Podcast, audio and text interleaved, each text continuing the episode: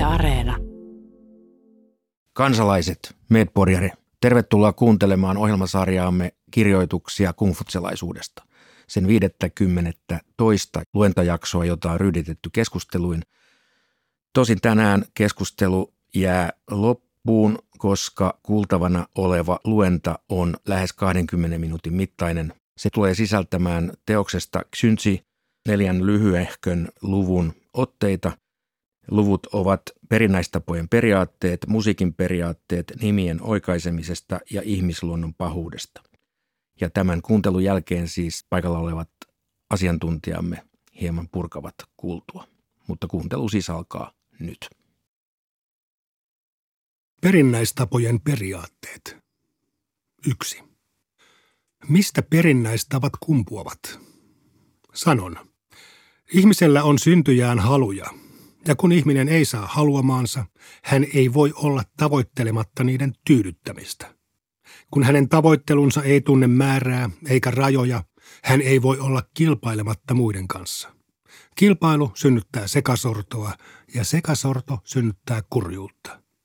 Ensimmäiset kuninkaat vihasivat sekasortoa maassaan, joten he asettivat perinnäistavat ja oikeuden. Tyydyttääkseen ihmisten halut, he antoivat heille heidän haluamansa tavalla, joka esti haluja kuluttamasta tavaraa loppuun ja tavaraa loppumasta ennen halujen tyydyttämistä niin, että halut ja tavarat pitivät toisensa jatkuvasti tasapainossa. Tämä saavutettiin perinnäistapojen avulla. 4. Perinnäistavoilla on kolme juurta. Taivas ja maa ovat elämän juuret. Esi-isät ovat saman sukuisuuden juuret. Ruhtinaat ja opettajat ovat järjestyksen juuret. Miten voisi olla elämää ilman taivasta ja maata? Miten voisi olla jälkeläisiä ilman esi-isiä? Miten voisi olla järjestystä ilman ruhtinaita ja opettajia? Jos kolmesta puuttuu osakin, ihmisillä ei ole rauhaa elämässään. Siksi perinnäistapojen kautta palvellaan ylistä taivasta ja alista maata, osoitetaan kunnioitusta esiisille sekä ilmennetään arvostusta ruhtinaille ja opettajille, sillä ne ovat perinnäistapojen kolme juurta. 15. Tämän vuoksi sanon, ihmisen luonto on juuri ja alku, tarveaines ja raaka-aine – Tietoinen tekeytyminen paremmaksi on muoto ja säännönmukaisuus, huipentuma ja kukoistus. Ilman luontoa tekeytyminen ei lisäisi mitään. Ilman tekeytymistä luonto ei voisi itsestään kaunistua. Kun ihmisen luonto ja tekeytyminen yhtyvät, pyhän miehen nimi ja taivaan piirin yhdistämisen mainetteko luetaan myöhemmin hänen ansioikseen. Siksi sanotaan, että taivaan ja maan yhtyessä syntyvät kymmenen tuhatta oliota. Jinin ja Jangin yhteen liittymisestä nousevat muuttaminen ja muuntuminen. Luonnon ja tekeytymisen yhtymisestä seuraa järjestys taivaan alla. Taivas voi synnyttää oliot, mutta ei voi panna niitä järjestykseen. Maa voi elättää ihmiset, mutta ei voi hallita heitä. Kaikki taivaan alisen avaruuden kymmenen tuhatta oliota ja ihmisten heimot tukeutuvat pyhiin miehiin, sillä vasta heidän avullaan voidaan kaikki jakaa oikeisiin luokkiinsa. Lauluissa sanotaan, he rauhoittavat tiukalla syleilyllään sadat jumaluudet, nekin, jotka virtojen syvyyksissä ja korkeilla vuorilla asuvat. Tätä minäkin tarkoitin. Musiikin periaatteet. 6. Muotsy sanoi. Pyhät kuninkaat tuomitsivat musiikin, mutta kirjanoppineet edistävät musiikkia. Se on virhe. Herrasmiehet eivät ajattele tällä tavalla. Musiikki oli pyhien kuninkaiden ilon lähde. Musiikilla voidaan tehdä rahvaan sydämistä parempia. Se liikuttaa ihmisten tunteita syvästi. Se vaihtaa tottumukset ja muuttaa tavat helposti. Niinpä pyhät kuninkaat johdattivat rahvaan keskinäiseen sopusointuun juuri perinnäistapojen ja musiikin avulla. 13. Sekasortoisen ajan tunnusmerkit ovat seuraavanlaiset. Miesten asut ovat räikeitä. Heidän ulkomuotonsa on naismainen. Heidän tapansa ovat riettaita. Heidän tahtonsa on keskittynyt omaan etuun. Heidän käytöksensä on ailahtelevaa. Heidän musiikkinsa on turmiollista ja heidän seremonioidensa mallit ovat vääriä ja värittyneitä. He huolehtivat elävien vanhempiensa elatuksesta miten sattuu – ja saattavat kuolleensa hautaan ilman kunnollisia arkkuja niin, että ruumiit mätänevät mustan puhuviksi.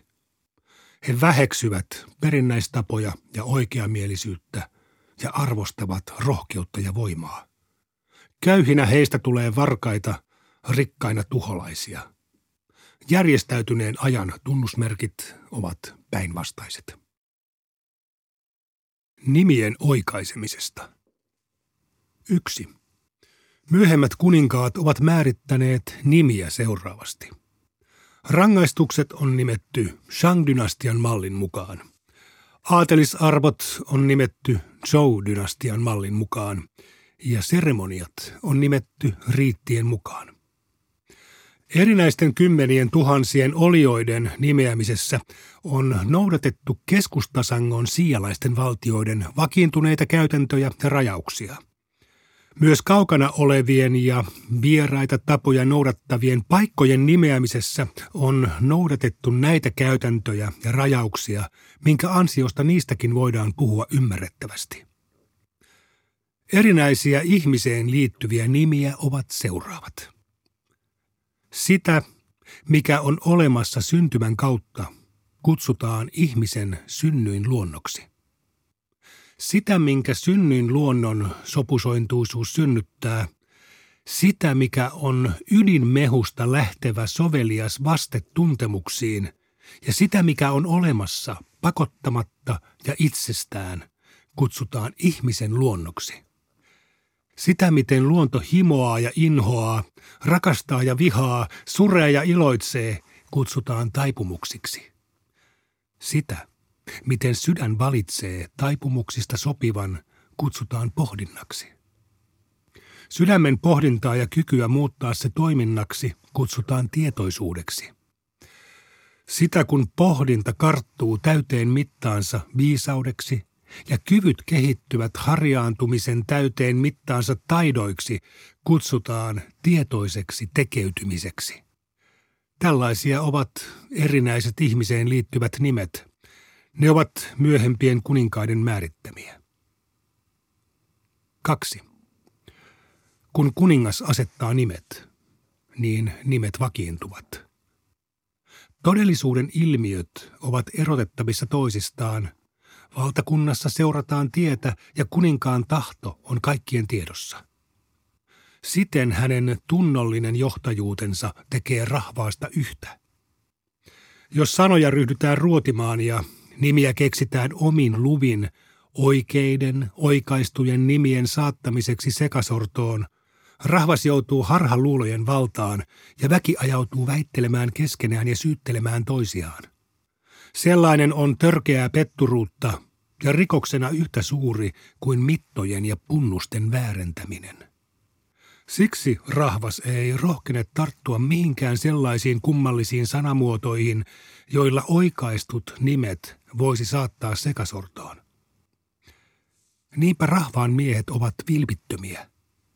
Koska he ovat vilpittömiä, he ovat helposti käsiteltävissä. Koska he ovat helposti käsiteltävissä, valtakunnassa seurataan yhteistä etua. 3. Pyhiä kuninkaita ei meidän aikanamme ole. Nimien suojeleminen on laiminlyöty Kummallisia sanamuotoja nousee esiin.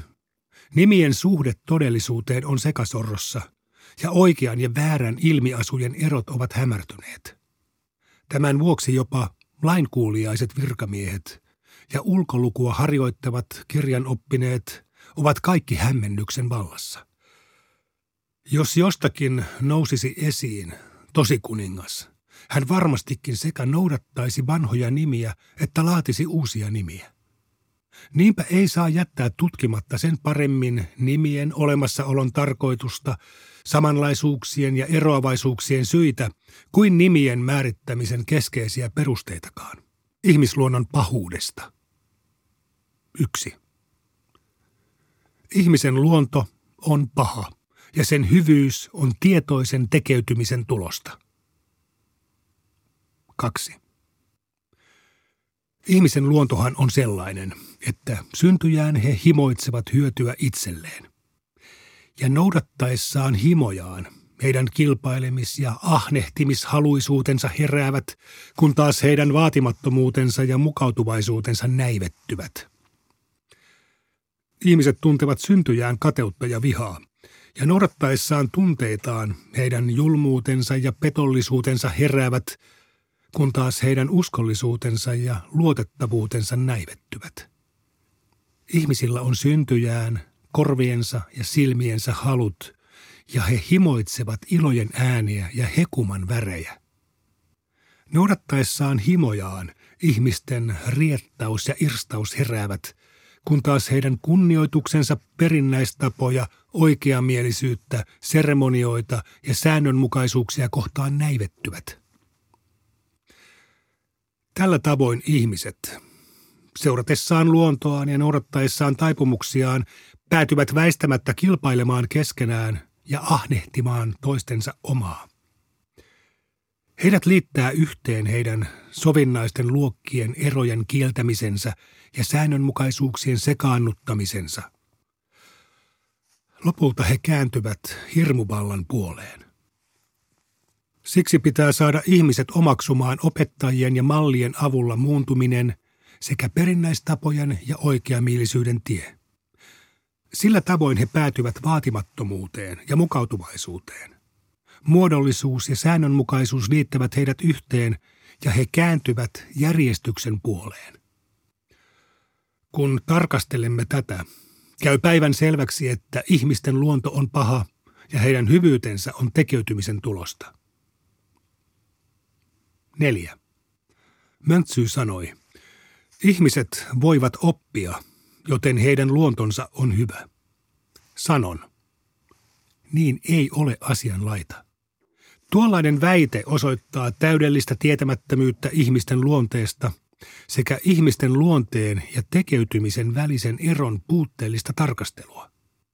Luonto on nimittäin taivaan tuotos, jota ei voi oppia eikä tehdä. Perinnäistavat ja oikeamielisyys ovat pyhien miesten synnyttämät, ja niiden seuraamisessa voi tulla taitavaksi oppimalla, ja ne voi saattaa valmiiksi tekemällä. Sitä ihmisessä olevaa, jota ei voi oppia eikä tehdä, sanotaan luonnoksi. Sitä ihmisessä olevaa, jonka seuraamisessa voi tulla taitavaksi oppimalla ja jonka voi saattaa valmiiksi tekemällä, sanotaan tekeytymiseksi. Tässä on luonnon ja tekeytymisen ero. Ihmisten luonto on sellainen, että silmillä voi nähdä ja korvilla kuulla. Näön kirkkautta ei voi erottaa silmistä, eikä kuulon tarkkuutta voi erottaa korvista. On päivän selvää, että silmien kirkkautta tai korvien tarkkuutta ei voi oppia. 5 ja 6. Möntsy sanoi, Ihmisten luonto on hyvä, joten kaikki ihmisten pahuus johtuu siitä, että ihmiset ovat kadottaneet tai menettäneet luontonsa. Sanon. Tällainen väite osuu harhaan.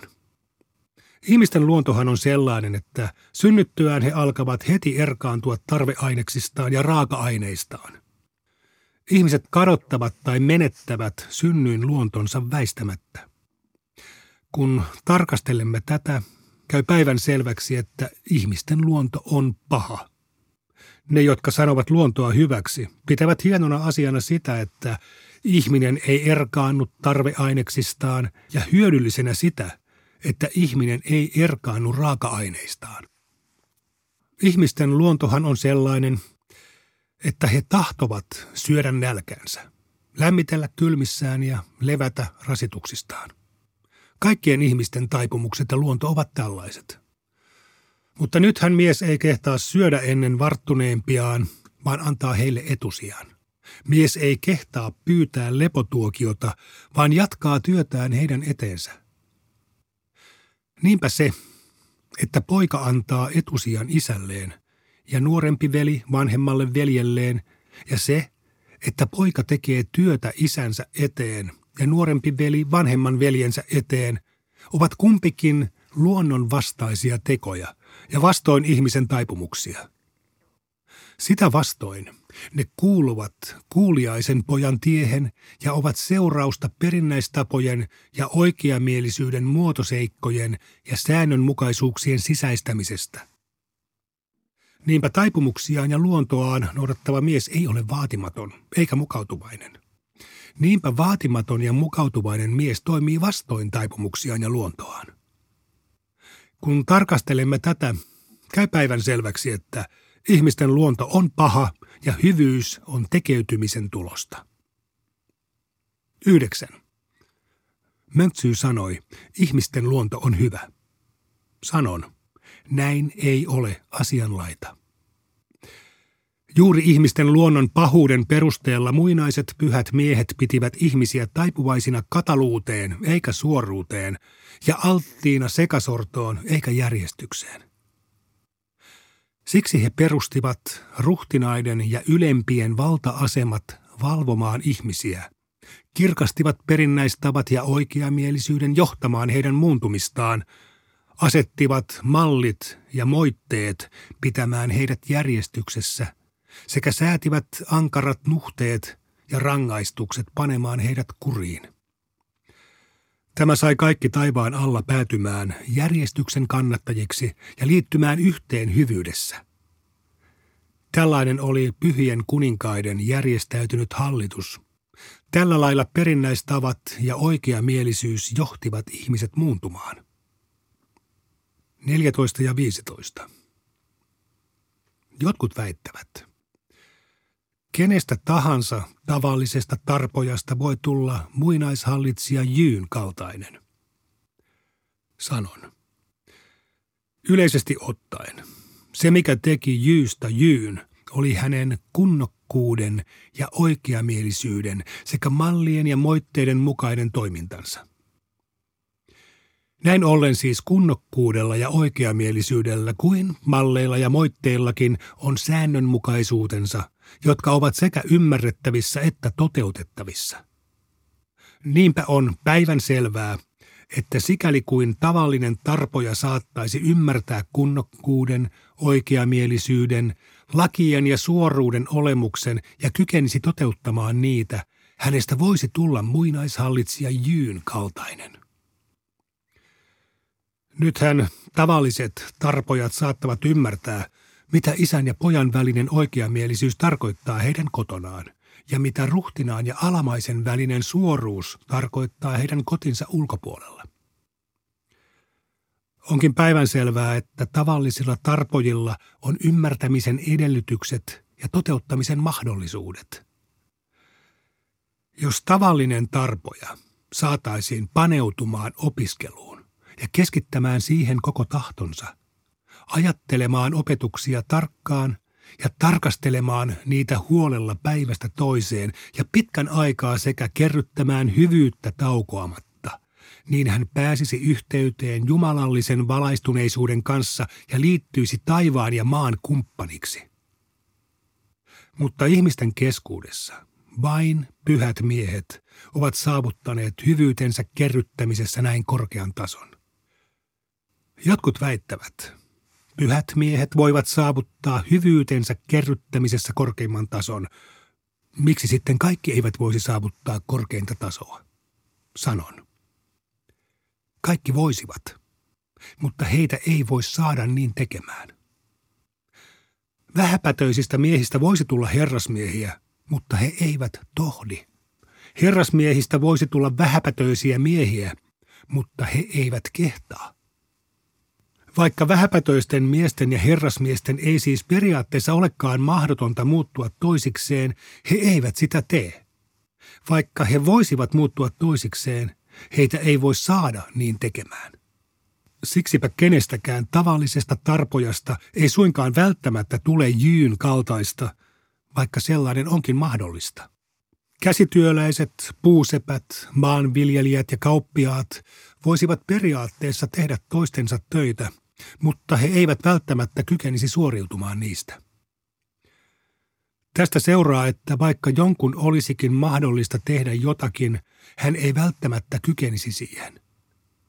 Toisaalta kyvyttömyys ei kuitenkaan sulje pois mahdollisuutta. Näin ollen kyky ja mahdollisuus ovat täysin eri asioita, ja siksi onkin selvää, että käsityöläiset, puusepät, maanviljelijät ja kauppiaat eivät käytännössä voi tehdä toistensa töitä. Kansalaiset, siinä kuulimme 20 minuuttia hienoa kirjallisuutta ja nyt paikalla olevat asiantuntijat hieman erittelevät sitä ja kertovat, mikä siinä oli olennaista. Paikallahan ovat Riikaleena Juntunen, Matti Nojonen ja Jyrki Kallio. Tervetuloa taas kerran. Kiitos. Kiitoksia. Kiitos, kiitos. Mihin olisi syytä nyt kiinnittää huomiota? Tässä on ainakin kolme teemaa, jotka nousee esille. Eli tässä ihan lopussa Shunze kertoo oman käsityksensä siitä, että voiko kaikista ihmisistä tulla esikuvallinen ihminen. Siis asia, jota, jota myöskin Mengzi ja mestari Kung pitivät esillä. Ja Shunze tässä kertoo, että onhan se periaatteessa mahdollista, mutta käytännössä mahdotonta. Tähän liittyy myöskin sitten hänen käsityksensä siitä, että miten rahvas pidetään kurissa. Tässä tulee esille käsite nimien oikaiseminen, joka oli hyvin tärkeä myöhemmässä kungfutsalaisuudessa. Ja siinähän Synte sanoo, että nimet ja sanamuodot ovat hallitsijan asettamia yhtä lailla kuin mitat ja punnukset, ja rahvas ei saa niitä lähteä väittelemään ja vääntelemään. Ja sitten kolmas asia on ehkä kaikkein mielenkiintoisin ja se, että miten Synte tässä vastustaa Mengzen käsitystä ihmisluonnosta. Hienosti tulee esille tämän Shunzen yhteiskuntateoria. Lähtökohta on se, että ihminen on paha ja yhteiskunta pitää saada harmoniaan ja pois siitä kaauksesta, missä, missä Shunze itse eli silloin. Näissä osioissa kuvataan nämä keskeiset elementit, miten yhteiskunta saadaan harmonia. Monimutkainen byrokratia, sulla täytyy olla selkeät käsitteet, millä sä hallitset, ja ne alemmat virkamiehet ymmärtää ne yhdenmukaisesti. Sitten on musiikki, ja musiikilla on mun mielestä keskeinen rooli myös näissä riiteissä ja rituaaleissa ja perinnäistavoissa, koska se saa ihmisen tunteet elämään, mutta myös niin Shunsin mukaan se muokkaa sitä ihmistä. Eli edelleen pyritään parantamaan sitä ihmisen lähtökohtaista pahuutta.